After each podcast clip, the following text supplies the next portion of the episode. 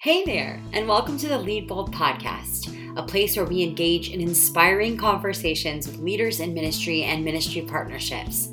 These discussions allow for us to learn more about different leaders and their experiences as we navigate questions about their call to ministry, the challenges they have faced, things they wish they knew or would share with others, and so, so much more about what it means to live into their calling. This community is truly a place to find those who get you and we hope that what you hear encourages you and gives you takeaways for your own journey. Here's a little bit about our guest today. Tania Martin is a native Jamaican raised in New York City who later put down roots in the Washington, D.C. area. Tania has three great loves a love for our Lord Jesus, missions, and discipleship. These loves led Tania to serve full time in the Ukraine for 11 years. In 2020, Tania relocated to Orlando, Florida to continue pursuing those three great loves by helping others find their passion for missions and go to the nations. She serves as the Director of Mobilization for Converge, where she now has the opportunity to encourage and equip people to go out into the world and into missions uh, to follow their calling and follow Jesus. Let's jump into our combo. Well, welcome back, Lead Bold listeners. It is great to be with you today. And I hope you're sitting down or, you know, wherever you are listening to this podcast. I hope you're ready because our guest today is absolutely incredible. Today, we are joined by Tania Martin. Tania, welcome. It's great to have you. Thank you so much. I am so happy to be here with Lead Bold and to be able to to talk with the ladies today. Yes, we are uh, just incredibly humbled to have you. Um, now, I, I know a little bit about Converge and have, have heard a little bit about that amazing organization. You are the director of mobilization for them, but would love, before we jump into some more questions about you and your personal journey, would love if you're open to sharing a bit about Converge and what they do with some of our listeners. Okay, well, Converge is an amazing organization that's over 170 years old. And the awesome thing wow. about it is, although the name has changed over the years, the values and our belief in uh, biblical teaching and biblical living and evangelizing to our neighbors has never changed. So, right now, Converge uh, is an organization that's both here in the United States and we have missionaries around the world. We call them global workers. Wow. So we have over 1,500 churches that are associated with Converge in the United States in 10 regions. And so a church, church can be with Converge as a church plant, a new church, or an older church can decide to join our movement uh, or family of churches as an affiliation. So they're they yeah. want to get more access to more resources or they want to have leadership training and access to that for their congregations. And the great thing about Converge is we start, we strengthen churches, and we send missionaries to do the same wow. thing overseas. So we want to meet people to be able to meet, know, and follow Jesus. And the really exciting about thing about our international ministries, which is where my role and my responsibilities fall, is that we're asking God for a gospel movement among mm. every least reach people group in wow. our generation. That's incredible. What a legacy. Wow, 170 years and what a reach. 1,500 uh, churches strong, which is so incredible. And um, I know for our listeners, we'll share at the end of the episode, we'll give uh, the website. And if you're interested in conversion, we encourage you to dig in more. It sounds like it's just such a rich history and something that um, God is continuing to move over a significant amount of time. So, so excited for that and excited to hear more about uh, your work. So, um, let's jump in to talk more about you. And ultimately, I know that you have been in ministry for a long time, but um, I, I think our listeners would love to hear a little bit about how you kind of felt called to ministry. Um, what did that look like for you? And ultimately, um, you know, how did you know that God was calling you to do the, the type of work or the specific work that you're currently in? All right. So after graduating from college, I did what most people probably do. It's, um, you know, seek the American dream, right? You get a good job, a good paying job, and you start to to build a house and you build a family.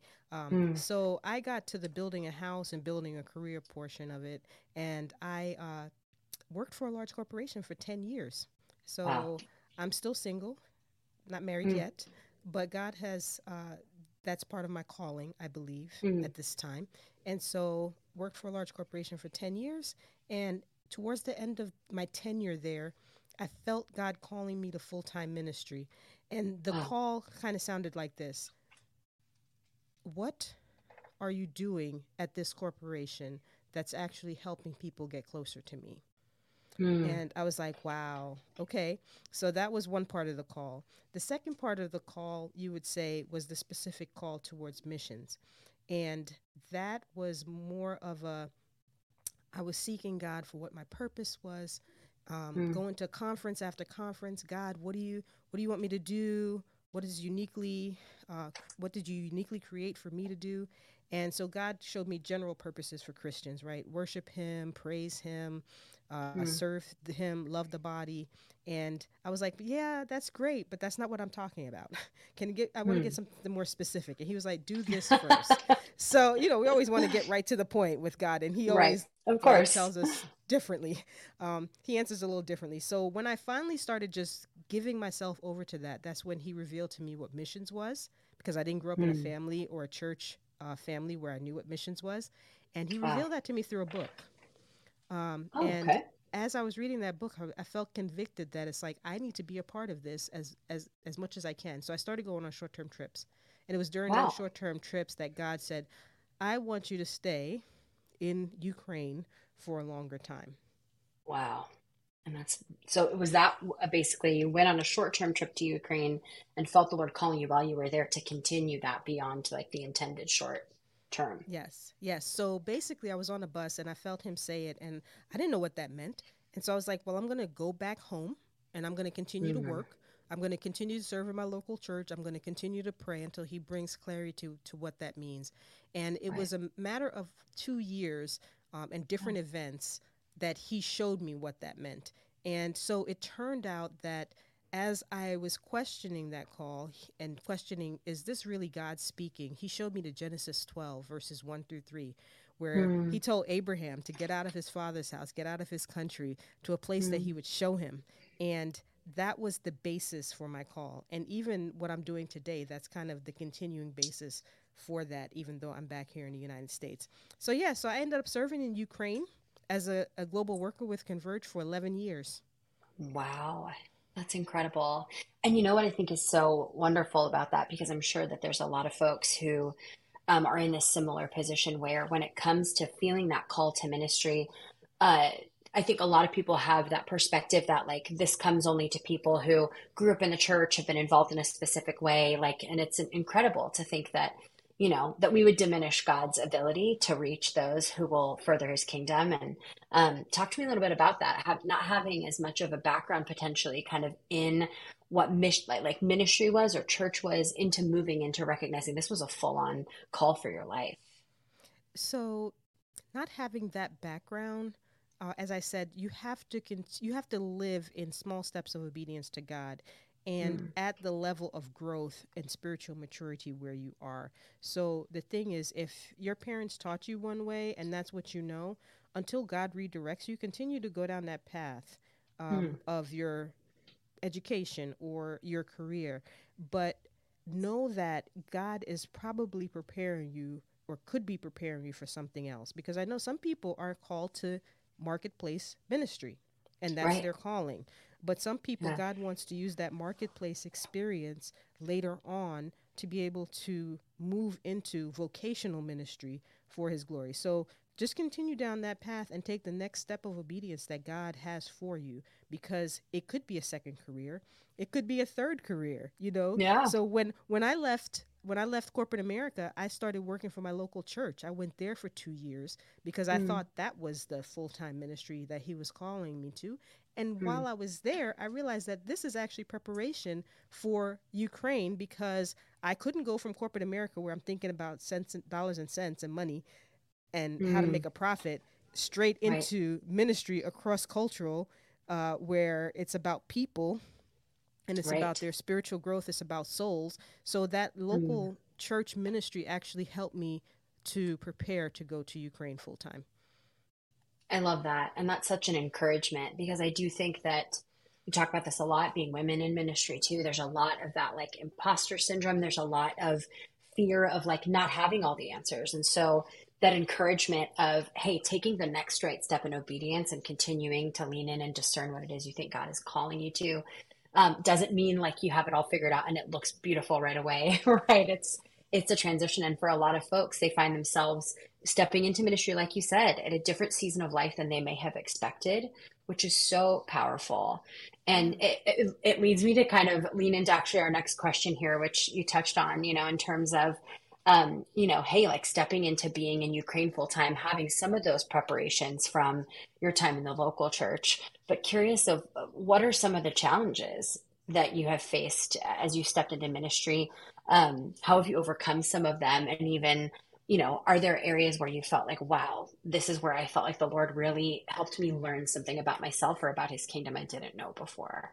Actually, actually, one of the challenges that popped in my mind first uh, as you were talking about seeming like you know feeling like sometimes like you're the imposter syndrome uh, is that when I went to Ukraine, I had this image of what a missionary was supposed to be like. And hmm. so from short-term trips, we always wore long skirts. We always wore very, you know, conservative, conservative clothing, um, sure. you know, so that we wouldn't be a distraction in the church and so forth. And so when I went full time, actually, one of the things was that I continued that persona of a missionary. Well, women in Ukraine are very stylish. They're very mm. European, and so um, after about being there about a year or so, uh, God was like, "I know who I sent to Ukraine, and I need you to be you. I need you to mm. be who hmm. you are." In the way hmm. you dress and your personality and all of that. So I need you to be Tania. And so as he did that, it freed me up and really then I, that's when i started connecting with the women because i started to dress the way that i like to dress um, still you know respectful still um, sure. But just in a more stylish way because that's how i am and so that that was one of the challenges it wasn't a big challenge but it was a small challenge another challenge was getting to the point where uh, you fully understood the culture and hmm then realizing that you didn't understand anything. wow. you know, you thought you understood so yeah. Um, the culture, but then you realize that you'll never fully understand it the way a Ukrainian understands it. And then how hmm. do you hmm. continue to do ministry in an effective way? And I think that the solution to that one was basically giving the ministry over to the local nationals, giving the ministry, hmm. training mm. the Ukrainians up to do the mm. ministry because they will be able to do it better because they know the language much better than right. I do and they understand the culture without thinking about it and they'll be able to contextualize the message and the ministry um, in a Ukrainian way. Yeah. Oh man. And you touch on something so important there, which is like this idea idea of delegation. Um, especially as a leader, right? When you kind of have this expectation or um, understanding of of how you think things should go, right? And the recognition that you might not have all the answers. Tell me a little bit more about that. That's that's a huge revelation. Well, the one of the things that oftentimes people who are in full time ministry they fall into the trap that they do need to have all of the answers, um, and I think that the to be the most effective minister and the most effective leader is that you learn how to ask the right questions. Mm, uh, and that. you teach people how to ask the right questions and you see the potential in people and you start to develop that potential. And that's a hard thing to do because people aren't always going to do the things that you see that needs to be done in the way that you would do it. But you have mm. to understand the key is understanding that this ministry belongs to the Lord. It's not mine. Mm. And he was here before I got here and he'll be here after I leave. Right. And he will take it where he wants it to go. And it's a matter of really trusting the Lord. It's not even trusting the people with the mm. ministry, it's trusting God and trusting that he's able to do what he is intending to do in that in that place with that church with those people right that's amazing did you ever and this is something i always have considered i i've done uh, short-term missions personally and i know a lot of our listeners have been involved in those arenas um, did you feel when you were kind of in a long term position of leadership?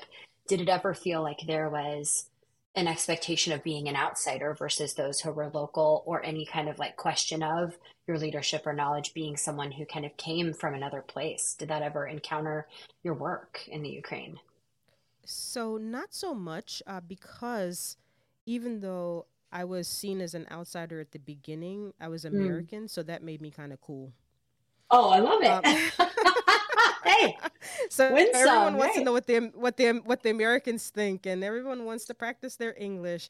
I didn't let them yeah. practice their English with me though, because I was like, I need to understand and I need to know and I need to practice my Ukrainian.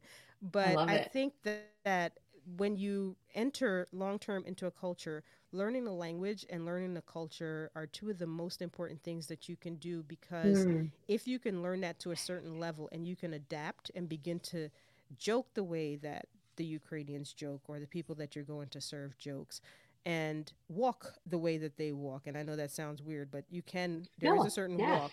Um, and just the mannerisms, ta- speak with the mannerisms, then you become one of them. And even though you, in your heart of hearts, know that you're never be fully one of them, right. they consider you one of them. And then you have a totally different platform to be able to speak into their lives.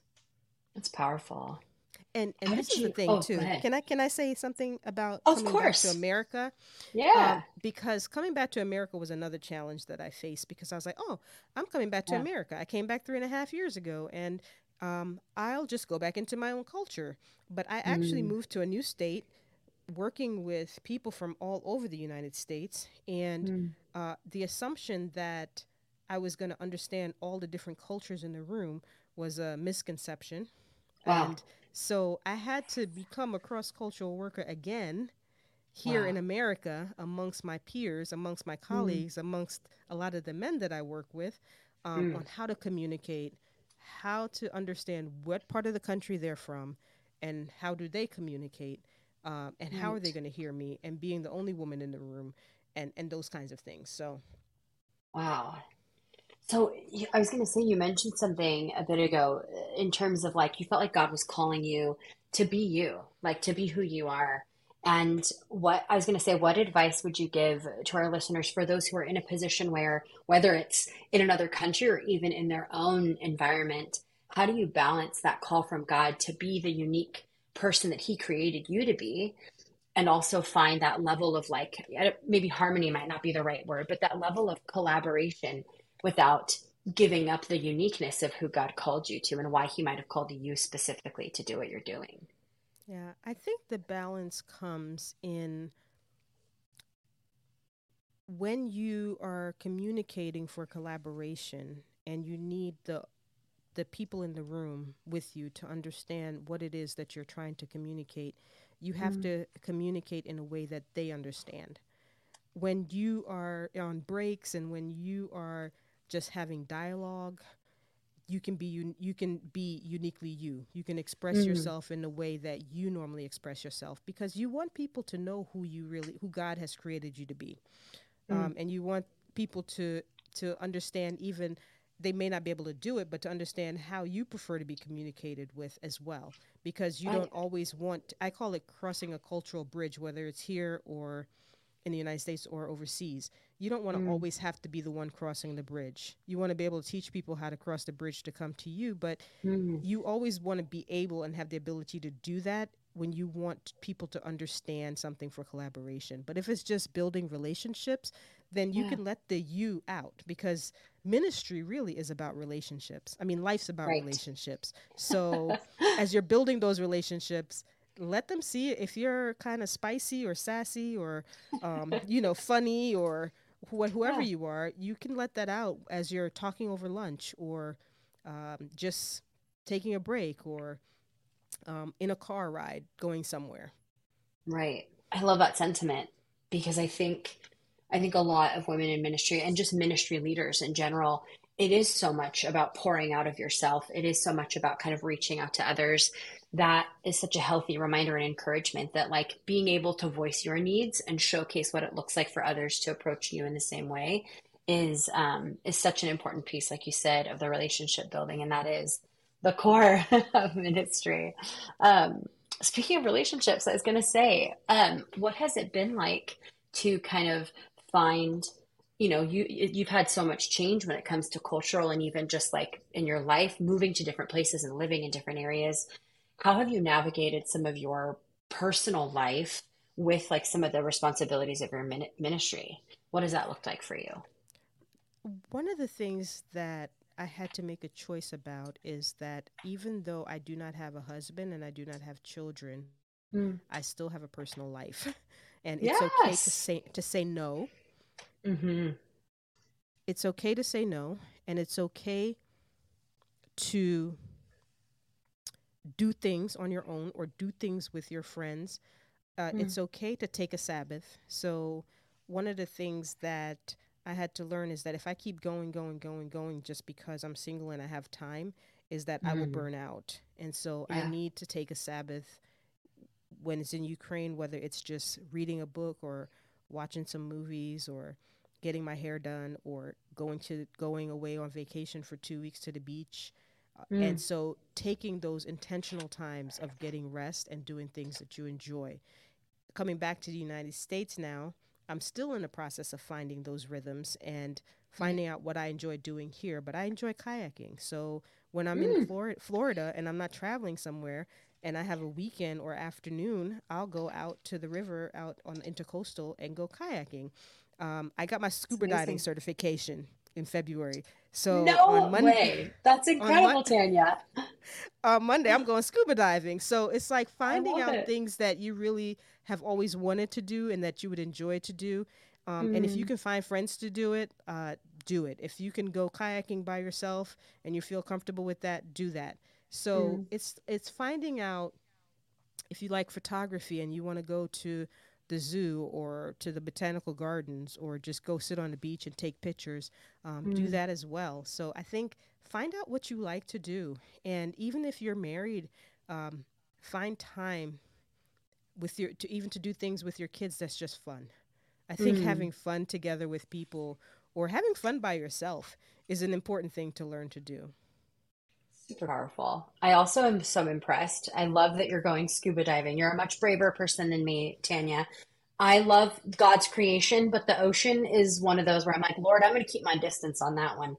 So you're you're a brave soul. But I, I'd love to know from you just because I do think that people have a lot of expectations for women who work in ministry and a lot of times perspective on what their life could or should look like right and, and obviously different churches have different perspectives on that have you run into that at all in terms of people's perspectives or expectations on you simply because you may not have a family or may not have a partner right um, but are leading as an individual in ministry has that ever come up in your line of work it's come up. Uh, it's come up more as I would call them microaggressions than anything else. Mm-hmm. And basically, yeah. it's when I'm in the room, if I say something with passion, um, mm. uh, some uh, someone once re- replied to that as I, you know, they looked at me and I said, I said that nicely. They were like, yeah, but your heart is nails. I'm like, but I'm always nice.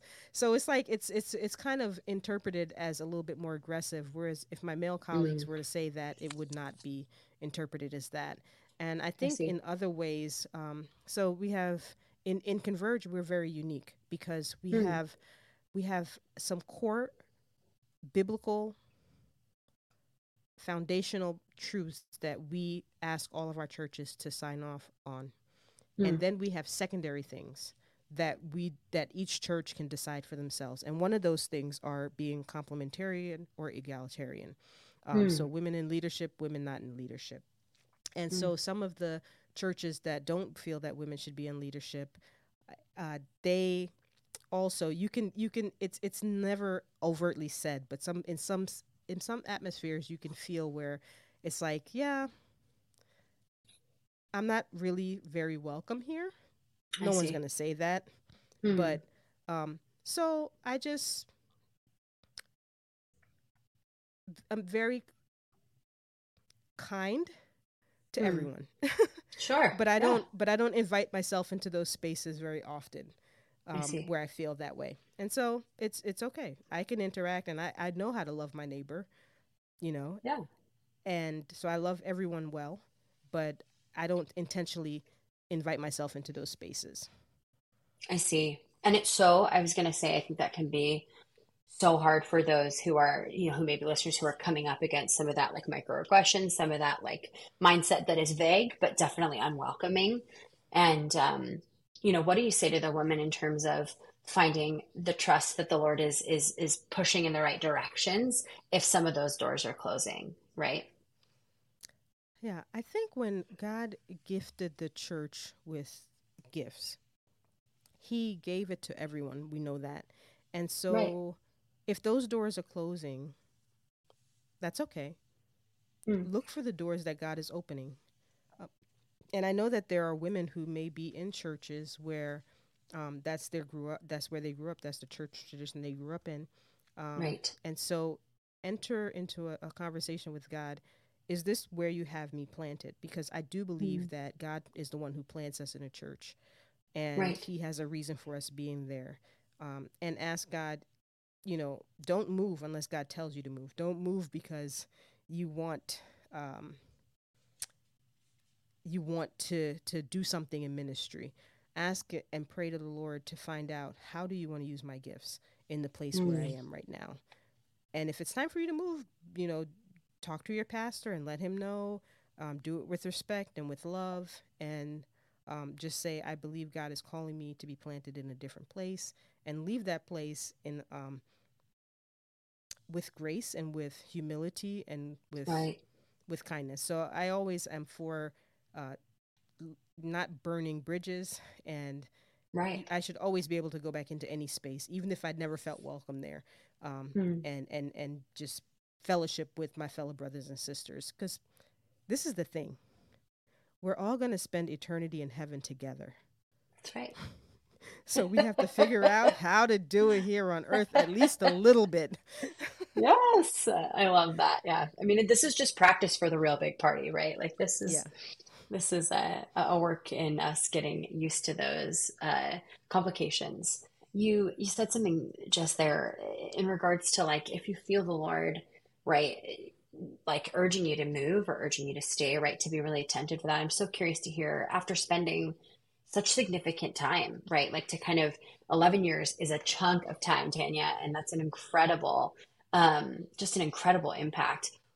How did you know or feel that impulse to say, God, I hear you and I'm ready to move back to the States or I'm ready to go into the next thing? What did that look like? So it was a gradual revealing of what God had mm. next for me um, as I moved from Ukraine. So it started back in 2018 when I returned to Ukraine after a three month home assignment. So I came back to the United States for three months mm. and then returned January 2018. One of the Ukrainian ladies that I prayed with often, she came over to my house. We had a um, kind of a time of prayer uh, one morning, mm. and she was like, "How long do you think you'll be in Ukraine?" So it was a question that she had never asked me before. And it was a question that had God had already started prompting me towards. And I said, mm-hmm. I think about another two years. So my plan was two years and then come back to the States for about six months and then pray and seek God to, to know what's next. So mm-hmm. that was 2018. Then 2019, a team came for my 10th year anniversary in May. And the director of the church, my sending church, she asked me a similar question Would you ever mm. consider coming back to the United States? I said to her, I said, the only way I would ever consider coming back to the United States is if I can mobilize new missionaries, new global workers, and use the experience God has given me to really help to equip the next generation.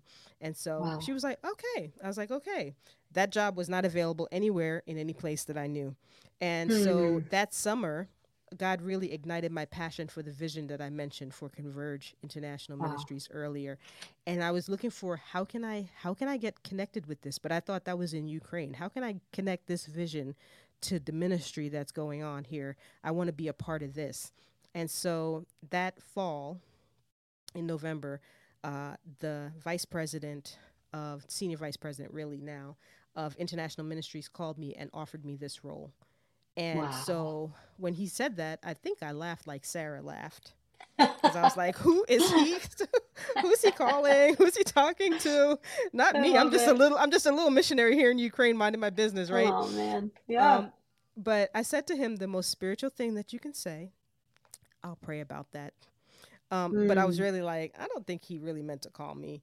Um, so I prayed about it and yeah. and God started showing me. So this was mm. December 2019. He was showing me that the things that he had been started talking to me way back in January, or even probably before January, that two years. It was like mm. I told you two years, and and in March, in May of 2019, you said you would do mobilization. That's mm. the only mm. reason you would go back. Right. And here, here, He's like, here it is. Said right, all these things. Yeah. Here, yeah. Here it is, right here. And so I was like, okay, God, I hear you. So he didn't say anything new. He just basically showed me what he had already been speaking and what he had already put in my heart. And so yeah. I went through the interviewing process, and um, yeah, and knew. Right. That's amazing. I'm so curious to know just because I am definitely, um, I have what we traditionally call FOMO, which is like fear of missing out, um, something I'm always working on. Um, and I wonder how it has been for you to be someone who has been that person who has gone, who has been sent, who's been mobilized. How has it shifted your perspective to now kind of be put in a position where God is saying, I want you to help others go?